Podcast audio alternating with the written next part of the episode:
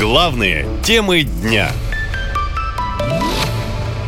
Куда исчезли лекарства от диабета? В России острый дефицит препарата для детей. О том, что в России патовая ситуация со средствами для мониторинга глюкозы, заявила директор Национального центра эндокринологии Наталья Мокрышева.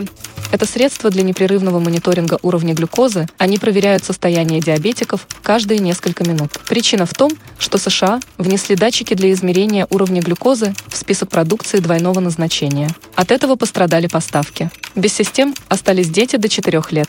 Альтернатива американской продукции пока не найдена. Минздрав говорит использовать китайские системы, но не все они соответствуют требованиям. Плюс большинство можно использовать только после четырехлетнего возраста. Дети пострадают больше всего.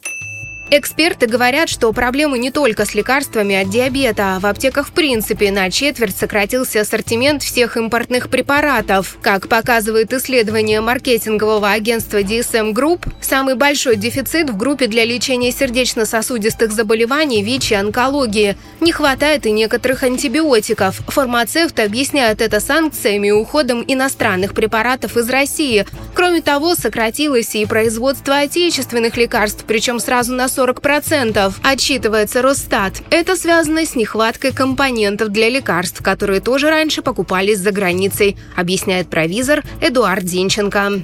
Там примерно 40% тех, кто производит лекарства, говорят, что не смогли э, в течение прошлого года найти замену э, импортному сырью, которое ушло из-за вот всех связанных с этим проблем. Идет падение производства, оно усугубляется. Россияне жалуются в соцсетях, что дефицит лекарств спровоцировал небывалую активность спекулянтов. В стране на полную заработал серый рынок медикаментов. А еще медицинский туризм, когда необходимые лекарства намного дороже привозят из-за границы. Но Минздрав успокаивает, мол, импортные препараты скоро заменят на отечественные. Вот только когда это скоро настанет, никто точно не говорит.